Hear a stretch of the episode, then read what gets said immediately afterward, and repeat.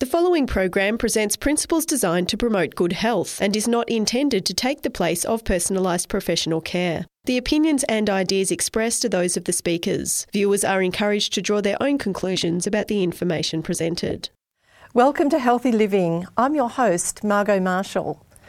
Most of the world's population live in countries where overweight and obesity kills more people than underweight. What are the causes and what can we do about it? Stay tuned for practical, doable solutions.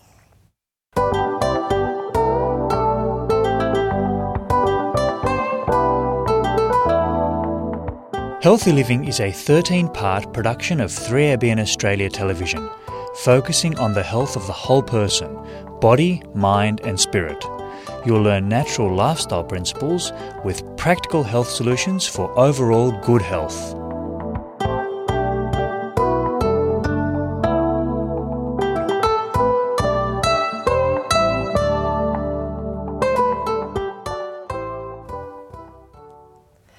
My guest today is Dr. Eddie Ramirez, who will be sharing research and practical solutions he presented at the International Congress on Obesity in Vancouver, Canada. Welcome, Eddie. Thank you it's very lovely much. to have you on the program. Now, you've described obesity as an epidemic. Just how bad is it? This is a huge public health problem, not only here in Australia, but in many areas around the world. Mm-hmm. In fact, the latest statistics for Australia tells us that two out of three people in Australia either are overweight or obese. And you know, the problem gets even more complicated.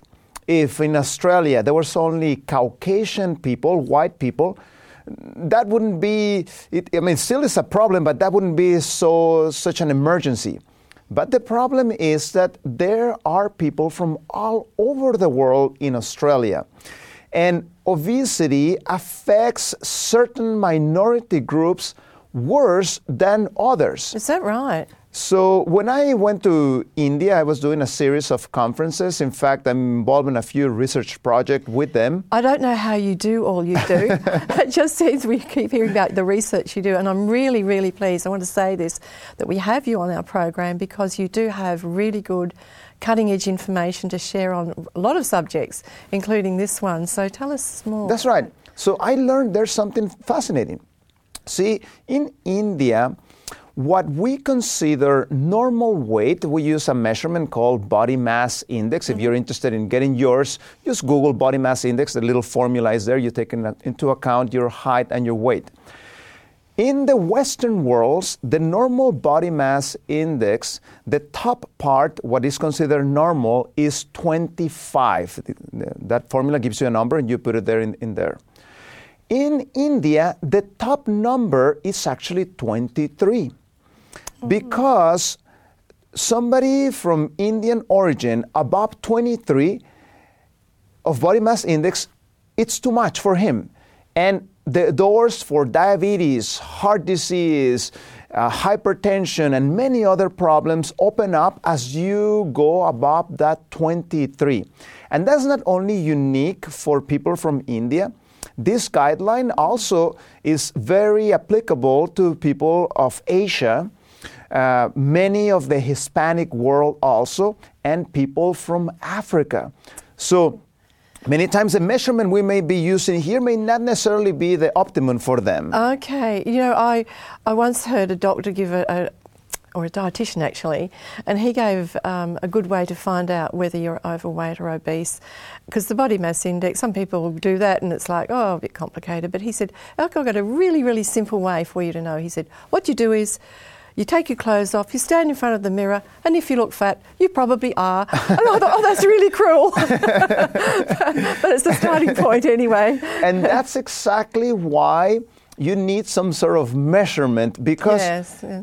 especially somebody that is 24 uh, body mass index uh, it, it, it's it, it doesn't look too uh, uh, overweight. Okay. And it can be tricky. In fact, in Latin America, where I have done many clinical consultations, there are people that you would not suspect that they are overweight, Yet their numbers indicate that, and also the type of health problems and so forth that they have. That's interesting. So they- we're setting ourselves up for health problems without that visible evidence that we talked about. So it can be tricky. Tricky, yes. In fact, it's interesting. I don't know how many times uh, mothers bring me their, their children to consultation and they say, Doctor, I need you to check my child.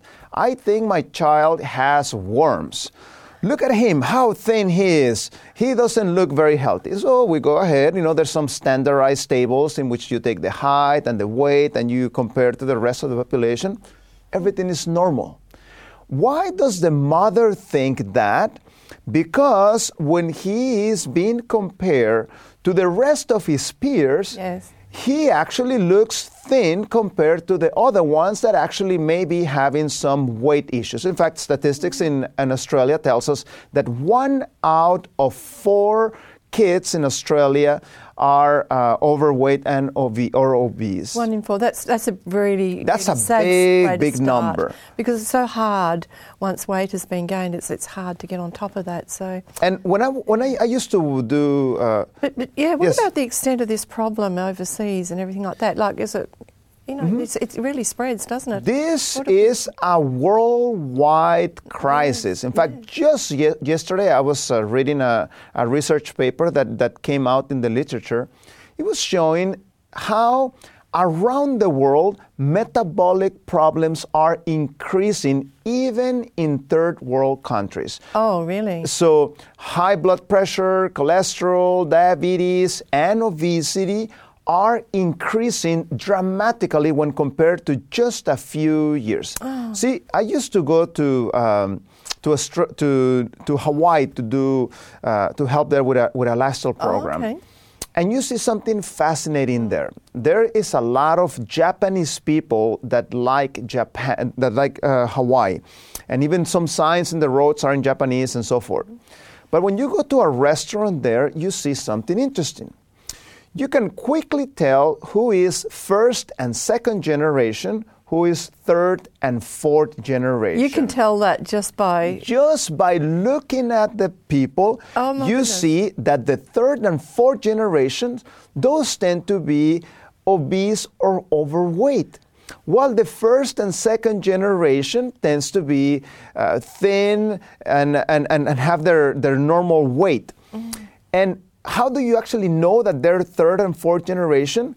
By, what, by the language they speak the first and second generation, they're not comfortable with the English, so they speak the Japanese. While the third and fourth generations, those are actually losing their Japanese and they're more comfortable talking in English. So, as being somebody that is interested in, in languages, you can quickly see there how the, the genes didn't change, but the diet and the habits change. Uh, speaking of languages, I just have to put this in. I asked you how many languages you speak, and you were very modest, and you said, "Oh, I don't speak them very well." But was it six or seven languages? Somewhere there. That's, that's very impressive, and it's actually inspired me. And I'm actually thinking about learning a language. Very good. Just on the basis of that. But go on. I, I just sort of. So we have this pattern in which obesity is increasing. In America, they did a fascinating study. Back in 1985, the public health organism of the country, called the CDC, realized that they were having a big crisis in their hand as obesity and overweight was increasing in the country.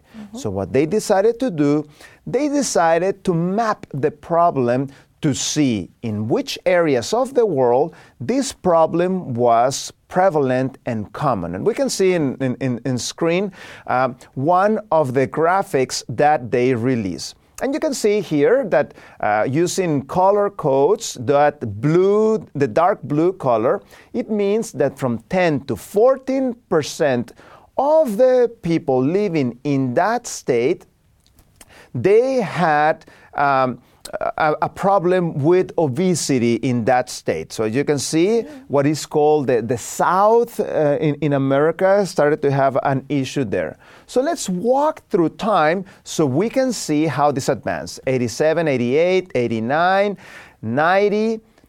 We continue with, with the 91, and you can see that a new classification was put on. Now, that very dark blue color is where 15 to 19% of the people were overweight and obese. And we continue 96, 97, a new classification. Now, more than 20% of the people in those states are obese. 2000, 2001, 2000, 2001, a new classification. Now, more than 25% of the people are obese. 2004, 2005, 2006, and a new classification again in uh, uh, more than 30% of the people are obese, 2009, and the latest one that we have is from 2010. Now, I want you to see the pattern, mm. the area in America where you find the most obesity. It has the name the Bible Belt because you find the highest amount of uh, evangelical Christians in that area. Yet it is the most sick area of America. And the reason why I, I speak very frequently in uh, uh, evangelical circles and so forth, unfortunately, some, uh, some of the evangelical people have ignored the principles that the Bible teach about health, and you can quickly see the results. In that area of America where you find that highest oh. density, you find the most heart disease, the most diabetes, the most obesity, and the list goes on and on and on. And the beauty of this is that in the Bible, we find the solution to this problem. From the very beginning, God gives a diet to mm-hmm. human mm-hmm. beings. At the time of Noah, God introduces a new element, yet he puts some rules depending on uh, which animals you're supposed to eat, which animals you're not supposed to eat. Before there were Jews and things, so, so people say, oh, because in the cross these things were done away. Not necessarily. This was a principle for human beings. Go just, ahead. Just in case not everyone's familiar with what God recommended right there at creation. What, what, what foods did he recommend for human beings right at the beginning there? That's right. At the beginning, God introduced um, the, the, the, fruit type of, of, of, foods with some uh, nuts. Then, after that, after sin comes to the picture, God allows people to eat the herb of the field. So you had a full plant vegetarian diet from the very beginning. That was the, the vision that God had for humans to eat. Yeah. Not until the time of Noah, when vegetation was destroyed, yeah. God gives permission to eat animals and with special rules that still, if you are still eating animal products, it still applies for today. It's interesting. Uh, Jewish people actually are the group, uh, ethnic group in the world that has gotten the most Nobel prizes. See, because when you partake of those animals that are not in that list, actually your IQ decreases. We don't have time to talk about that, but actually it has a negative effect in the brain, such as the partaking of, of pigs, uh, meat, and, and okay. so forth. So there's a connection with brain health? Absolutely. And, and, oh, now, females tend to have more of a problem with their weight. And the reason why is because they tend to be small usually the type of work they do, they are less active, and also because of the biological purpose that God had for them. Uh, they need to have the baby developing inside of them, so the body tries to have enough uh, reserves in order to help that uh, that baby grow properly. Mm. That's the reason why females tend to have a little bit more of a problem, while males have muscle mass, and muscle mass tends to burn more calories. Quite a lot more calories. Muscle burns a lot more calories than fat, doesn't it? They That's right. yes. So. so. concentrate on that if you want to have some help. In a minute, we'll, we'll tell you the, the, the method. Mm. I also presented some research on the, on the latest obesity uh, World Congress that happened in Vancouver, Canada.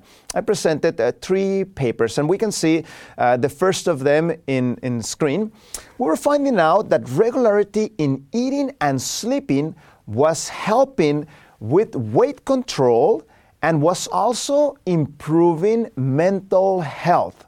So that was very good finding. Regu- you need to have order in your life. That's that's interesting. So reg- eating at regular times. That's right. And sleeping at regular times. That's right. Even on the weekend. Even on the weekend. then the second paper I, I presented there, um, it was about how plant-based diets are one of the best ways. And please notice in the little graphic on the bottom right, it was showing that a full plant vegetarian nutrition will actually, if you are normal weight or underweight, it won't affect your weight. But if you are overweight or obese, it will actually help you lose weight in a natural way without suffering, which is something I'm, I'm, I'm against. Isn't that incredible? How it, it doesn't it doesn't make you lose weight if you're underweight or normal, but it helps you if you're overweight. The body's a marvelous thing, and it does regulate a lot of these things. It's a bit like getting vitamin D from the sun. It will only produce as much as the body needs. You don't That's right. don't get an overdose that way. Exactly. and so So it's better to work with physiological type of, of, of approaches. And then a, a third one uh, uh, that we presented, showing that this also applies to pediatric participants. So young people that partake of this method are able to lose weight in a natural way, again, without suffering and so forth. So let's go a little bit about how this method works. This is actually from what is called the New Start program. If you Google about the New Start program in Weimar, uh, you can see if you're interested in, in, in, in, uh, in even coming and, and, and being one of these uh, patients in our, in our, in our place. So there is something that is called the point theory. That's the name of it. the point. The point theory, the, which says that you usually tend to maintain a certain equilibrium. If you're of a certain weight and you quickly lose weight, you're probably going to bounce back to that point. If you gain weight very fast, you will actually come down to try to approximate to that point. Now, there are two um, specific ways that you can use to lower the point so that you lose weight. like a set point in your Yes, body. like a set point. Yes. Number one is very, and I'm talking about very intensive exercise. Let me tell you just for so you can picture it in your head. One uh, half a, a kilo of fat in your body is approximately 3,500 calories. That is a lot. See, if you go running at, at, at race uh, speed, you will probably burn about 500 calories uh, from that, uh, fr- fr- fr- from that uh, 45 minute run or so. So that is just 600 calories. We said you need 3,500 calories to lose just half a kilo.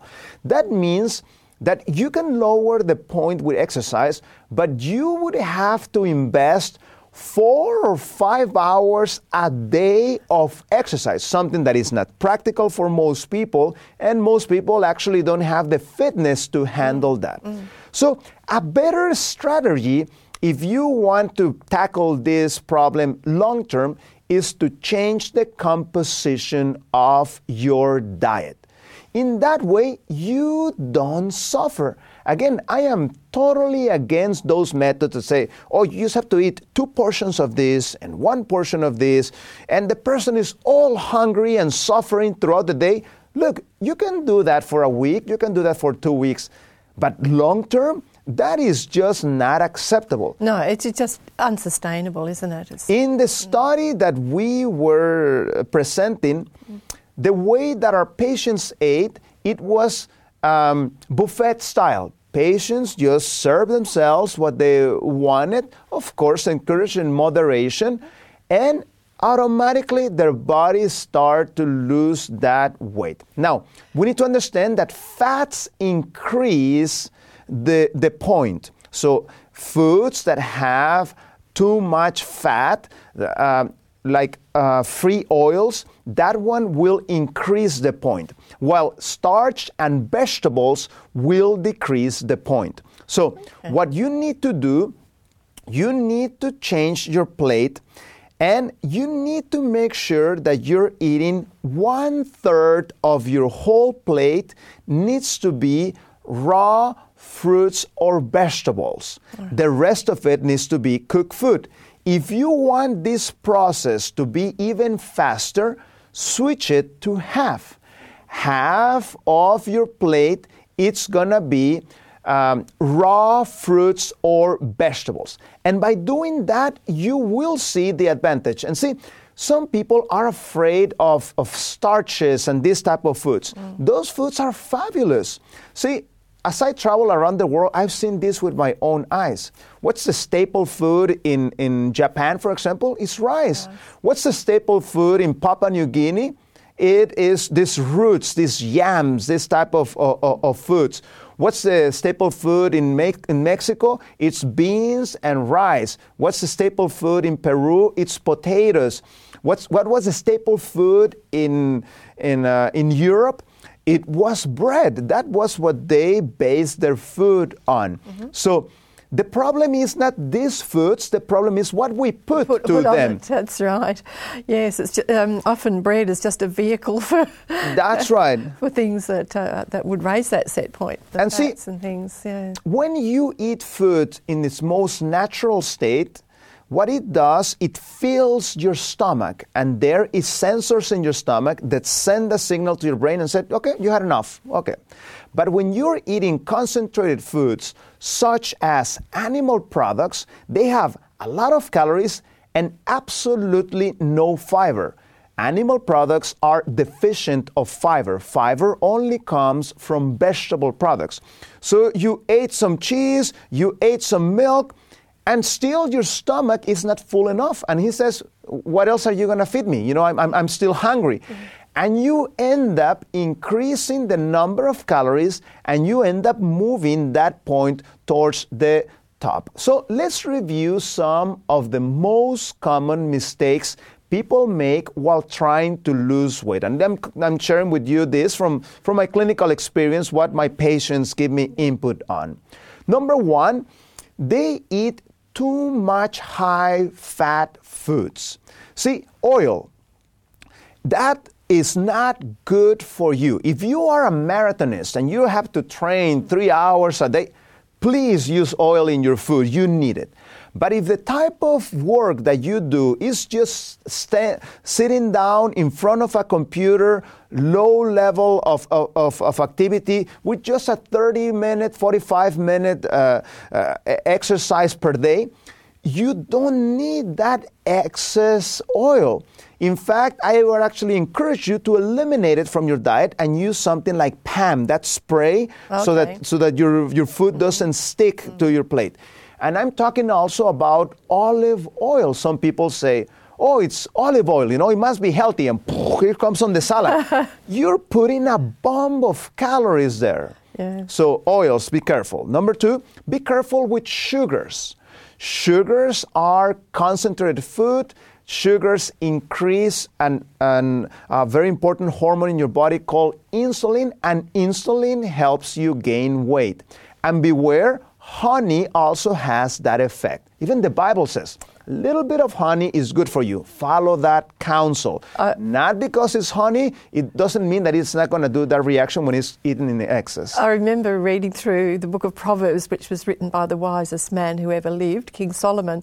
And he even wrote a couple of proverbs about honey, which kind of surprised me the first time I actually saw it. And one of them says, if you find honey, eat just enough. Too much and you'll vomit. That's right. Very true. That's very, very, uh, very graphic. Very true. Yeah. So be careful with, with with ingredients that end in O's. Fructose, glucose, maltose. All those things are sugars.